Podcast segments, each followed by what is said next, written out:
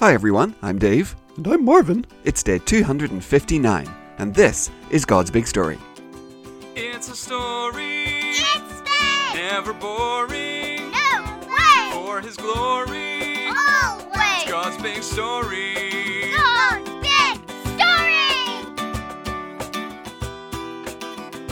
So, welcome back everyone. It's Thursday, and after today, we have just one more episode left, which seems crazy, but here we are. Hi, everyone.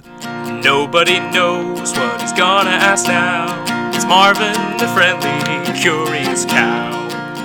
Mm. Okay, so Dave, I found it. You find what? Well, you know what you said to bring for today's episode. Check out this pen. It can write in 10 different colors. If you push that button there on the side, you can use it as a laser pointer. It's magnetic, it has GPS, and it's a Bluetooth speaker. Okay, wow, that is an amazing pen, Marvin. Yeah, Dave, just like you asked for. It's the ultimate pen. Marvin, what are you talking about? I didn't ask you to bring the ultimate pen. I. Oh, wait. Okay, yeah, I, I think I know what's happened, Marvin. But you see, I said this was the penultimate episode. Yeah, so I brought the ultimate pen. No, Marvin, the word penultimate means kind of the one before the last one. Oh, it does? Yeah, it does. Oh, well, this is embarrassing. Oh, don't be embarrassed, Marvin. On, on the bright side, you now have what appears to be the ultimate pen. Oh, yeah, I guess so. Heh, sweet. Ah, hey guys, how about we move this along, huh? It is Thursday, you know. Oh, yeah, yeah, of course. Hey, thanks, Professor. Jingle, please. It's interesting. Interesting. Interesting. Interesting. Interesting fact With Marvin. Oh, oh, oh. Thanks, guys. Okay, interesting facts with Marvin. Interesting fact number five 12 plus 1 is an anagram of 11 plus 2. Oh, really? You take all the letters from 12 plus 1, swivel them all around, and you can spell 11 plus 2. Wow. Well, that is another interesting fact, Marvin. Yeah, I know, Dave. Good job. Okay, well, yesterday we finished up Acts, and so for the last few weeks we've been hearing about how Paul was traveling on all those journeys telling people about Jesus. And of course, the Holy Spirit was doing lots of amazing things, and lots of people heard the gospel and believed in Jesus. Yeah, sure, Dave. But when Paul left those places, or was thrown out of those places, he wasn't just like, oh, good luck, guys, see ya. He cared about those believers. They were his friends. He loved them. And so if he could, he'd go back on a later journey, but inspired by the Holy Spirit, he would also send letters to those believers so that even though he wasn't there with them, he could keep teaching them God's truth. And so those letters are now books of the New Testament, and they're either named after the places that Paul was writing to, like Ephesians is his letter to the church in Ephesus, and Philippians is his letter to the church in Philippi, or they might be named after a particular person he was writing to, like Timothy or Titus. Oh, okay. So we call all of those books epistles, which is just kind of a fancy name for letters. And the New Testament has 14 of those from Paul, a couple more written by Peter, one written by James, Jesus' brother, another by Jude, and three by the disciple John. Oh, wow. So, yeah, a whole load of letters. That's right. But then we get to something very different. The very last book of the Bible, which is called Revelation. Okay, so it's not an epistle? No, Revelation is what we call an apocalypse. Oh, what's an apocalypse? Oh, well, here comes the professor. You know, I'm not sure he needed the jingle. He was here already, but, well, here we go. It's Professor Westminster.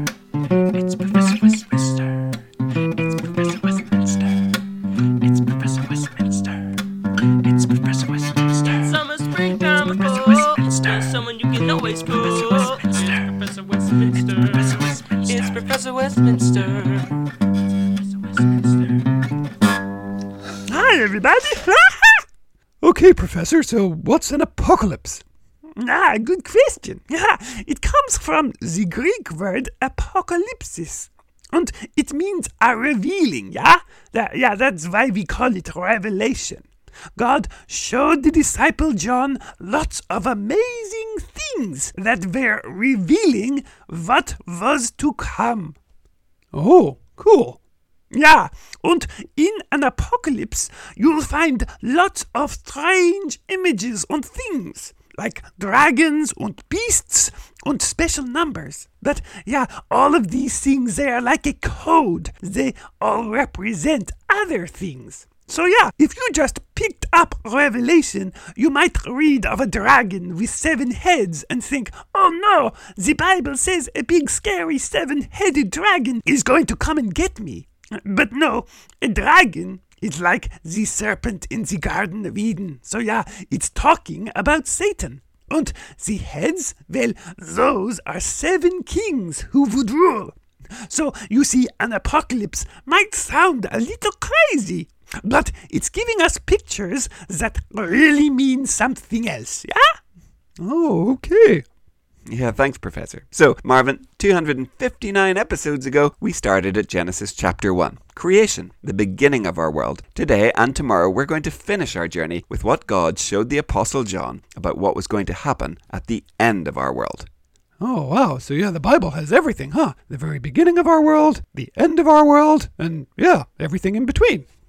Exactly, Marvin. Now, remember when Jesus went up to heaven, the angels told the disciples that one day he would be coming back. Oh, yeah, sure.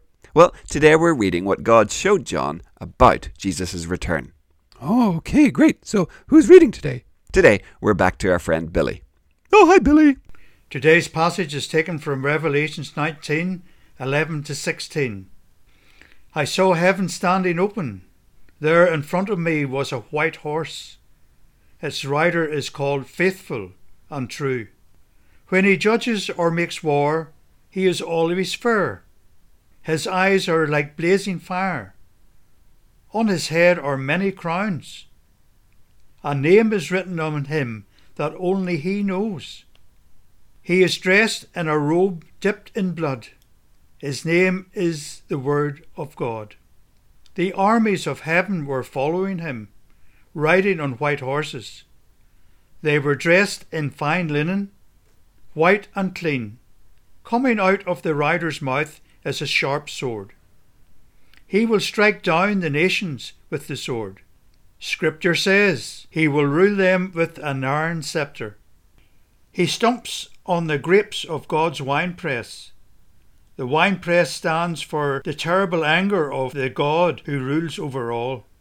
Here is the name that is written on the rider's robe and on his thigh the greatest King of all and the most powerful Lord of all. Thanks, Billy. Oh, wow, Dave. Robe dipped in blood? Loads of crowns? A sword coming out of his mouth? What's going on? Well, remember, Marvin, all these pictures are like a code. So the many crowns show us that he is the King of Kings with ultimate authority. The robe dipped in blood showed that he has defeated all his enemies. The sword coming from his mouth represents his power as the ruler of all things. Okay, yeah, I see what you mean. It's lots of pictures that mean other stuff. That's right, but even if you didn't know any of that, what you can clearly see is that when Jesus returns, he is coming not as a tiny helpless baby like he did when he first came. Next time, he is coming as the conquering, victorious king.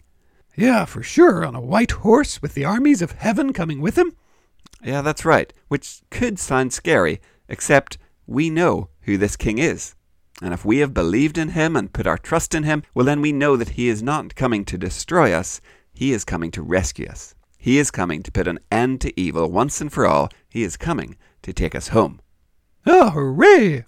Yep, hooray. Now, after the fall back in the Garden of Eden, we read about all that happened while the world waited thousands of years for Jesus to arrive. Boys and girls, the world is waiting once more, waiting for the return of its King.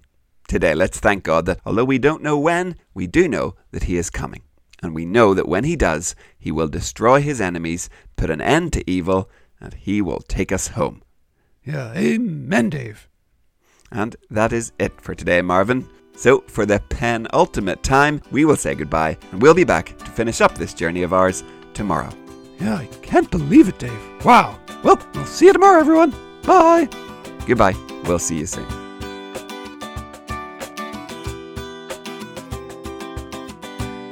God's Big Story is a ministry of Eden Grove Presbyterian Church.